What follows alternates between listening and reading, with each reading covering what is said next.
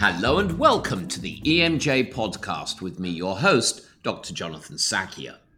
This week, I'm joined by Dr. Sophie Lanzkron, Professor of Medicine in the Division of Hematology at the Johns Hopkins University School of Medicine in Baltimore, Maryland, in the eastern United States. Sophie completed her undergraduate work at Brandeis University in Waltham, Massachusetts, where she obtained a bachelor's degree in biology. She continued her education for her medical degrees at the Albert Einstein College of Medicine in New York City. Her training then took her to Baltimore, where she stayed first as a resident in internal medicine at the University of Maryland Medical System, and then as a fellow in hematology at the aforementioned Johns Hopkins. Since 1994, Sophie has published over 100 original research papers, as well as numerous review articles, case reports, and book chapters, and has also been co-editor for a book, and her expertise has led her to be interviewed by the Baltimore Sun News and the Washington Post. Sophie also sits on a number of medical boards and committees and has been chair of the Patient Engagement Committee for the American Society of Hematology's Sickle Cell Clinical Trials Network for the past 3 years. Her research focus is on sickle cell disease, where she's looking for innovative approaches to improving quality of care for adults with this condition, among other topics that I'm hoping we should be able to discuss. Not surprisingly, Sophie has been honored, including the Unsung Hero Award of the William E. Proudford Sickle Cell Fund in 2007, and the Dr. Susan M. McDonald Sponsorship Award for Excellence in Sponsoring the Advancement of Women Faculty in 2021. Sophie has been married to a nephrologist for 32 years and has what she describes as 2 semi-adult sons, I'm a bit intrigued by that, as well as 2 dogs. In her admittedly limited free time, she enjoys puzzles, reading, and going on holiday to the quiet, peaceful lake not far from where she lives. And I know the lake that she refers to, and it is indeed a gorgeous spot. Dr. Sophie Lanzkron, welcome to the EMJ podcast. Thank you very much. So let's start at the beginning of your amazing career. Who or what was it that inspired you to work in hematology, and more specifically, to focus on sickle cell disease? So my interest in hematology really started when I was a medical student doing an elective. We were in the Bronx, New York, in this sort of underserved hospital, and the hematology fellow came running in, as excited as anyone could possibly be in medicine, with this case, and he had a blood smear, and we all looked at the blood smear together, and it was a case of TTP. And to me, the simplicity of making that diagnosis, you gather history, you look at a blood smear, and it's right there. And the blood smear is beautiful, and you see schistocytes, and right, this is not terribly difficult diagnosis to make. And the need to act quickly, think quickly, and get the job done or else the patient dies was all very appealing to me. And that sort of started me on the path to hematology. And then as my desire had always been to take care of an underserved population of patients and really give back and make people's lives better. And Sam Sharosh was at Hopkins when I was doing my fellowship. And to me, the clinic that he had and the relationship with his patients was exactly what I knew that I wanted to have, that long-term relationship with patients. Really helping to fill a niche where there weren't enough people taking care of this population. And sickle cell disease, there are lots of social determinants of health that have to be overcome, but the pathophysiology, the fact that it affects every organ in the body and that you really have to know your medicine was also really appealing to me. And so over the last 20 years, I've really had the opportunity to grow with my patients. I know about their kids. They know about my kids, who after your introduction will probably never forgive me. But that was the kind of relationship that I wanted to have with patients. And so it's really been very satisfying. And I love my clinic and the patients I have the privilege to take care of. Yeah, I have to say, of all the marvelous blessings that one has in medicine, having those friendships with patients and being an intimate part of their lives is immensely satisfying. So Sophie, the vast majority of our audience are healthcare practitioners, but we also have interested lay people listening in. I remember when I first met a lovely patient in America suffering with sickle and called it sick as hell disease, sick as hell anemia. Assume one knows nothing. Give us the 30,000 foot view on sickle cell disease, how it affects the quality of life for patients living with this condition and the sort of patients that it does impact. Sure. So sickle cell disease is due to a single base substitution of a valine for glutamine. It causes a change in the hemoglobin and how the hemoglobin behaves in the red cells. And what happens is those hemoglobin molecules stick together and form a polymer within the red cell. That polymer is stiff and grows and elongates within the red cell and changes the shape of the red cell, making it stiff. It can't get through blood vessels very well. That's the basic understanding. We now know that because of that change in the hemoglobin, there are a lot of downstream effects, like the increased expression of adhesion molecules and other things that make the environment very sticky. There are really two consequences in my mind of this polymerization of that hemoglobin molecule. The first being the stiffness of the red cells, the stickiness of the environment, the inability of the blood to get through the microvasculature, causing blockage of blood flow. You don't get hemoglobin, you don't get blood flow, and you get hypoxia and injury to tissues beyond the obstruction. And then the second consequence is really the hemolysis, the breakdown of the red cells in the vascular space. We know that 30% of the hemolysis does occur in the vascular space, and releasing hemoglobin into the vascular space is bad. Hemoglobin is meant to be inside red cells, and when it is not inside red cells, compensatory mechanisms to scavenge and get rid of all those hemoglobin is overwhelmed in people with sickle cell disease, and so they have elevated levels of plasma-free hemoglobin. And that causes significant consequences as well, including vasoconstriction, increased expression of adhesion molecules, endothelial damage, all of which can lead to lots of end organ problems. So these patients, as I recall, suffer really painful episodes and their joints, their muscles, and damage to pretty much every organ, right? Right. So the major complication of sickle cell disease is really these excruciating painful events due to the blockage of blood flow, these vasoocclusive episodes. And they can progress, or people can also develop acute chest syndrome, which is another life-threatening complication of the disease. Multisystem organ failure acutely can happen as well.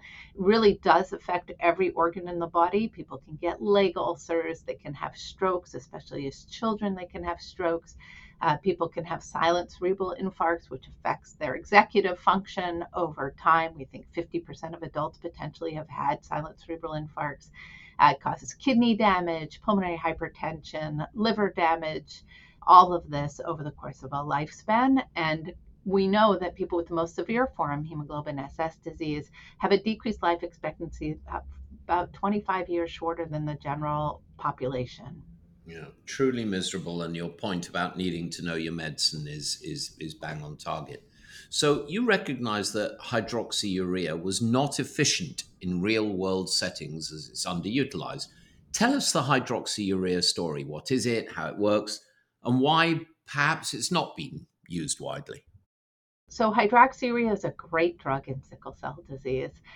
It was Sam Sharosh and George Dover here who really led the phase 3, the actually only randomized controlled trial in adults, comparing hydroxyurea to placebo, that demonstrated that hydroxyurea decreased crisis, decreased risk of acute chest, decreased the risk of requiring a blood transfusion. That paper was published in 1995, so a long time ago.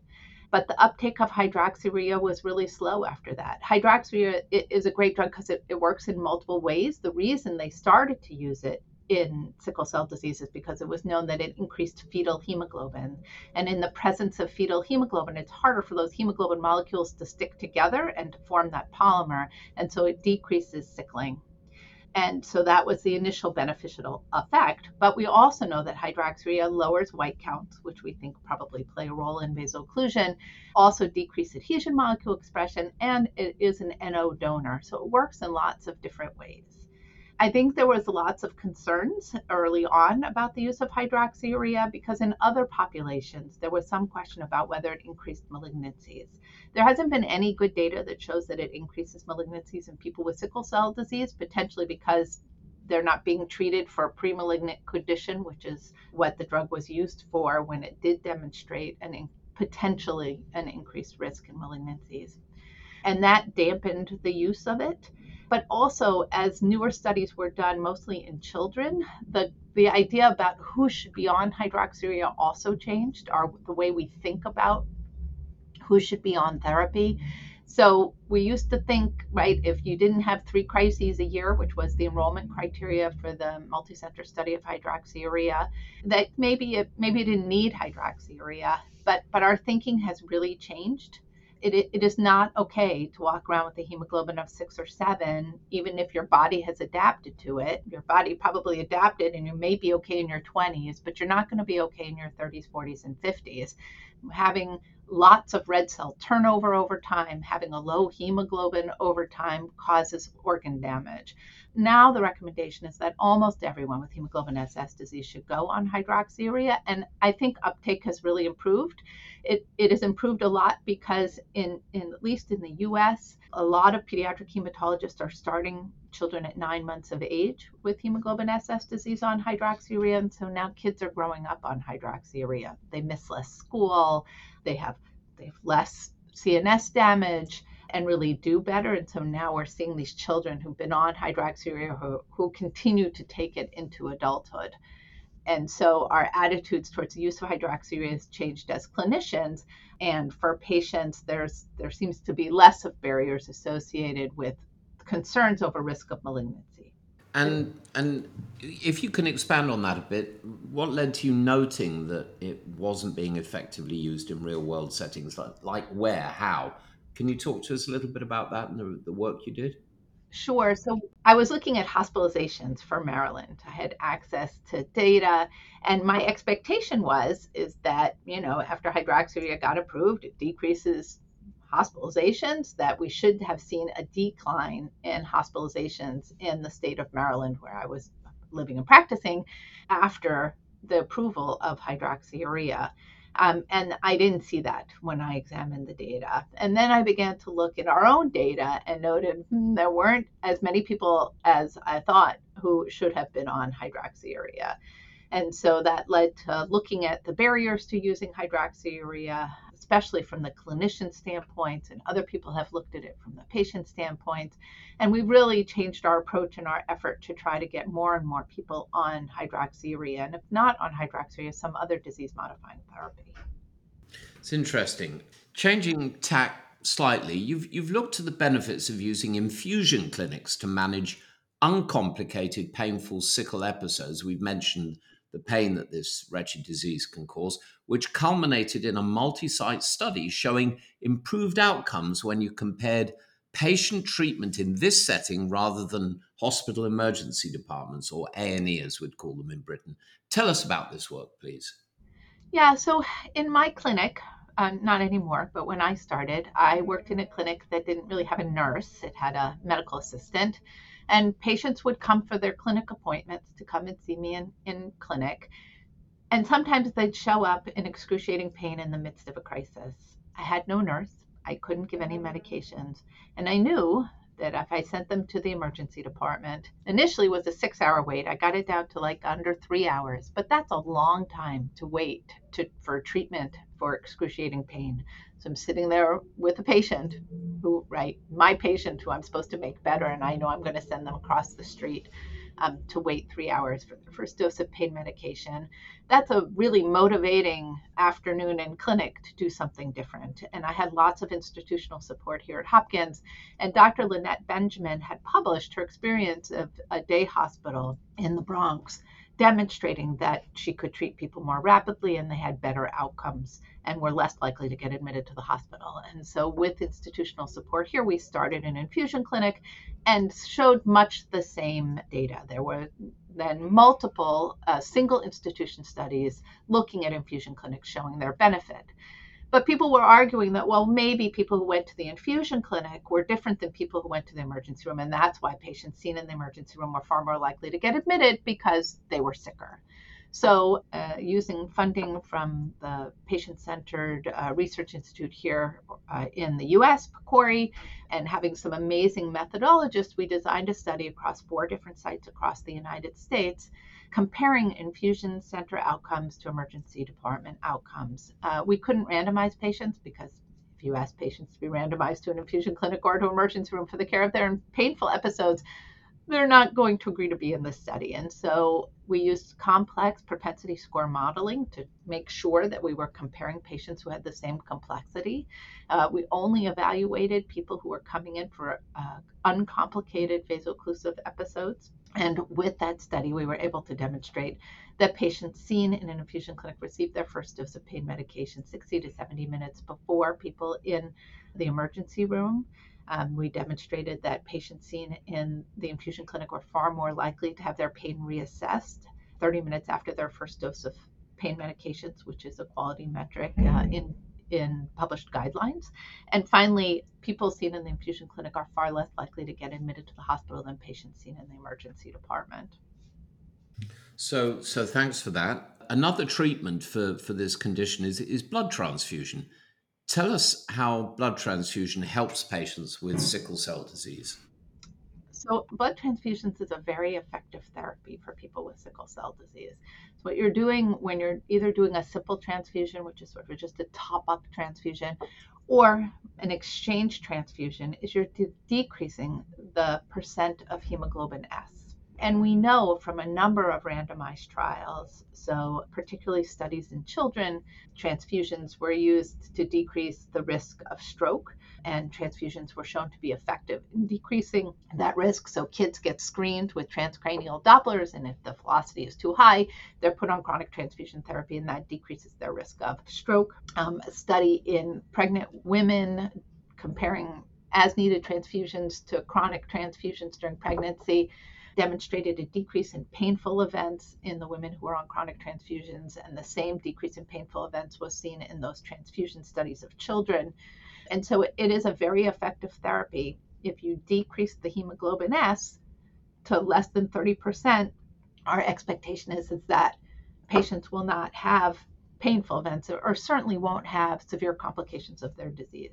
And so in patients who can't take hydroxyurea, this is our second line therapy for many patients, is the use of chronic transfusion therapy to try and decrease the complications of the disease. Okay, so we've talked a little bit about the implications of sickle cell anemia and that it impacts the whole body and that it's a lifelong disease and that it shortens life and leads to multiple interactions with healthcare professionals, if not hospitalizations. Can you explain the global and American prevalence of sickle cell disease and the burden that it has on healthcare systems and society? Yeah, so the US, the UK are not the place where you see most of the people living with sickle cell disease. And I want to go back a little bit. We used to think there were 4 different origins of the sickle cell trait 3,000 years ago, but a paper published a few years back suggests that there was one origin of the gene mutation 7,000 years ago. And the question is, why did sickle cell trait, why did that continue? And the reason is because it leads to an amazing survival advantage over malaria. So if you have trait and you get malaria, you're far less likely to die because trait provides that protection against dying of malaria. So when you think about the millions and millions of people who survived because they had sickle trait over the last 7,000 years, it's an amazing thing, right? That gene mutation is an amazing thing, and it has saved so many lives over the course of centuries. So it's great if you have one gene mutation, unfortunately, right? If you have 2 and you have the disease, it changes things and causes quite a burden of disease. There was data published not too long ago that said that 50,000 children die every year in Africa before the age of 5 due to sickle cell disease. And that's because most of the places do not have newborn screening. And even if they have newborn screening, the children don't have access to penicillin prophylaxis and vaccinations, which are the things that have led to an improved childhood survival in countries like yours and here in the United States. And so there's an amazing global burden of sickle cell disease. Most of that is in Africa, but it's also seen in the Middle East as well. And, you know, in our country and in yours, there is an enormous burden. The PCORI group that funded our original study demonstrated that if 35% of the population here in the US had access to infusion clinics, it would save $2 billion over the course of a decade. And so the expense associated with taking care of people with sickle cell disease is not insignificant, but it's also a real life burden where so many lives are lost, especially in Africa, because they just don't have the resources that they need in order to treat all of those children and identify the children who are born with this disease. Yeah, it's fascinating. And, you know, to continue with that thread, there isn't a healthcare system in the world that doesn't have some form of barriers to care, whether it's doctors, proximity of medical staff, money, sometimes disease-specific barriers to care. Tell us how patients with sickle cell disease might face challenges being diagnosed and treated. And you can be specific to Baltimore if that's helpful. Yeah, so I've sort of mentioned the problem across many parts of the world where they just don't have access to newborn screening. So in the United States, every state, your baby is born, they get newborn screening. Sickle is part of the newborn screening process. So really, we shouldn't be missing anybody at this point who was born in the United States with sickle cell disease. Most of those programs do a great job in identifying babies with sickle cell disease, and then those babies are supposed to get plugged into care pretty rapidly. Unfortunately, each state is a little different about who they communicate those disease results to. We're lucky in Maryland, we have an amazing system. Every baby gets recognized, they get a phone call from the state, they ensure that those kids are plugged into care with a pediatric hematologist, but that's not true everywhere in the US. And certainly in places where they are doing newborn screening, obviously a lot of children don't come to medical attention until it's too late or until they're having their first vaso-occlusive episode. And so those are major challenges. The additional challenges in the US, so if you're a child born with sickle cell disease, you have a greater than 95% chance of surviving to adulthood, which is really terrific. And a lot of that has to do with newborn screening, penicillin prophylaxis, pneumococcal vaccinations, TCD screenings, all the things that we do. And then when you're in the pediatric world, there's a child life specialist and a social worker. They have a lot of resources. Some of them they steal from their oncology colleagues, but there are lots of resources. But then when people move from pediatric care to adult care, those resources don't exist anymore, right? Most of us in the adult world didn't have a social worker. I didn't even have a nurse in my clinic when I started, much less a social worker. And so that infrastructure that is so needed, it's not like just because you turn to 18, you don't need all of that extra support to manage your disease in your life. All those things fall away. And that often we see a bump in mortality during that age group of transition. And some of that is because of lack of access of care. Some of it is related to behaviors of people who think they're going to live forever when they're 20 years old. But it's complex, and not having the resources, social worker, community health worker, all of those pieces that wraparound care to provide, psychiatrists, psychologists, all of those things that you need to provide that care really limits patients' ability to be successful when they live with this disease. And so those are the challenges that we face in the US, which I hope are challenges that will be faced across the world when we can ensure that everyone gets identified through a newborn screening program, no matter where they live, so that they can survive to adulthood. Absolutely.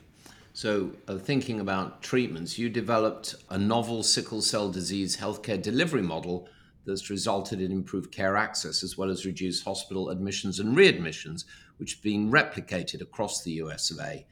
Can you talk us through that model and why it works? So the main piece of that model is really the infusion clinic piece, but it's not just the infusion clinic piece. Why does an infusion clinic work?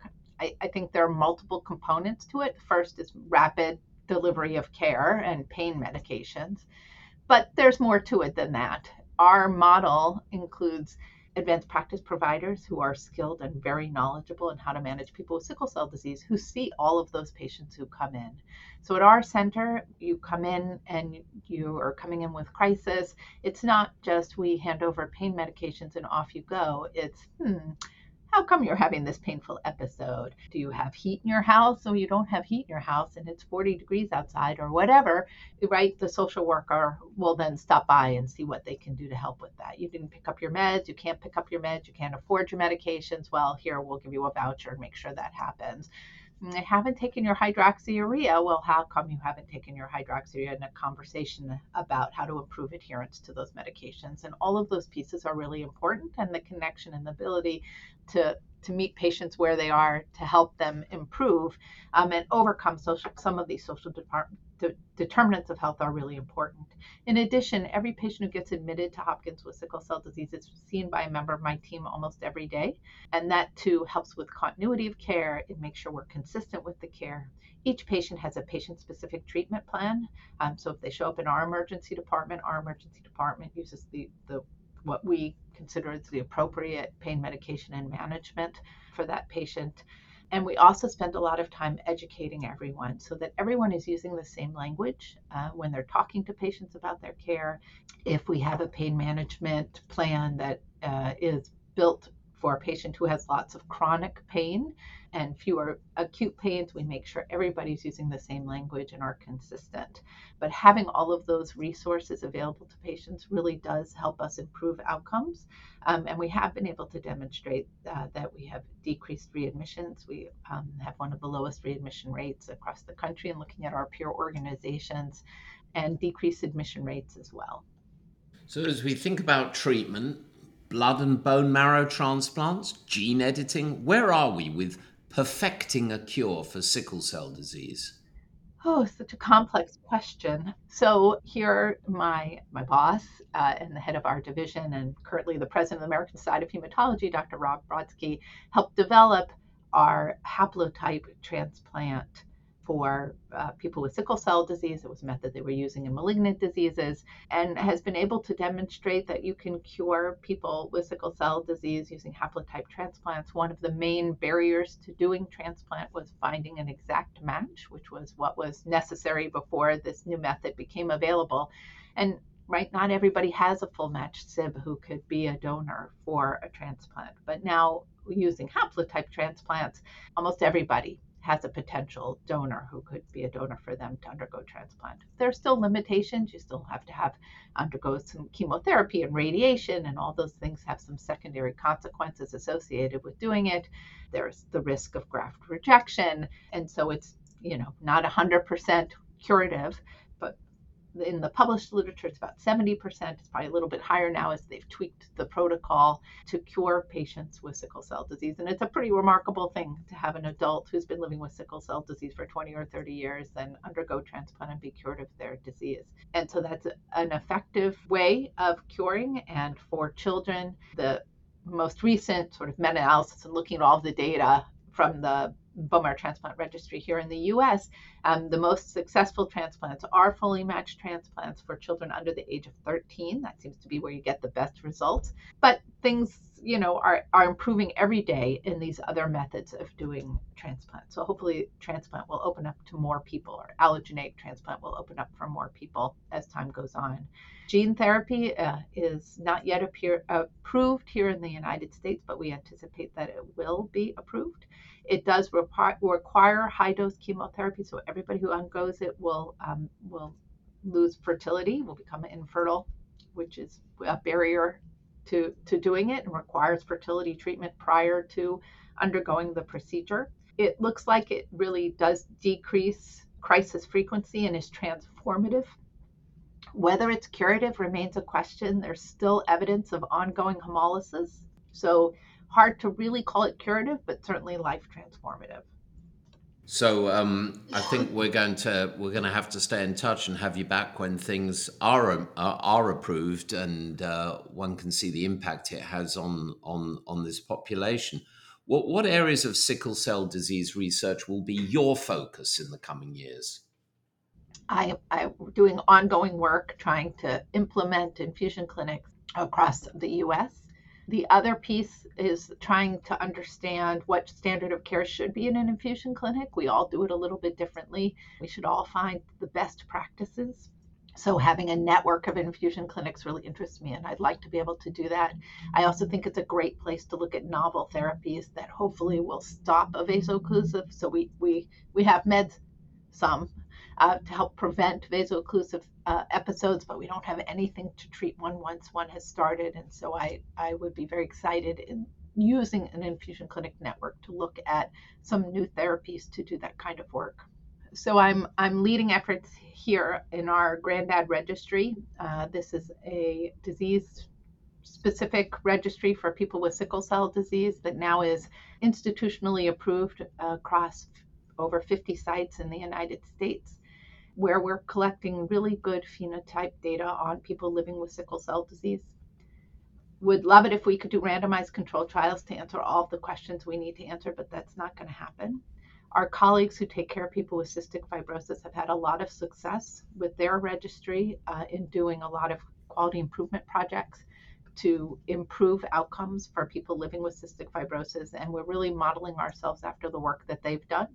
So we're hoping to collect really good phenotype data to really be able to collect a lot of good real world evidence about the therapies that we're using, and then to really do some quality improvement pieces to try to improve overall outcomes and care.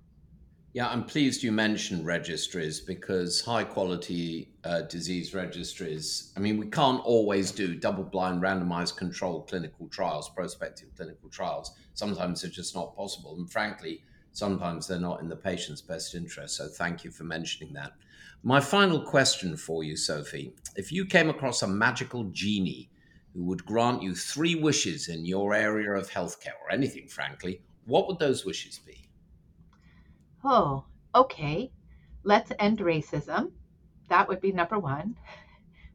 Structural racism has had a gigantic impact on our patients in particular, and the way that they're cared for. So yeah, my magic genie could do that. That would be amazing. The second is that he should carry with him several $billions so that we could build the infrastructure to actually care for our patients and make sure that that there are comprehensive centers throughout the U.S. That meet the needs of patients with sickle cell disease. And my third one, this one has to be healthcare. It can't be that my children should get married and be successful and all that. No, not that. Well, given that we, it brings it full circle, Sophie, you mentioned that they were semi-adult, which cracked me up, I have to. And I thought, my goodness, are my children her children? It's just, there we go. So that cracked me up. And as for your first point, my goodness, racism is a disease. It truly is a disease, and it kills people, and it wounds people, and it ruins the quality of life for all of us. So bless you for saying that.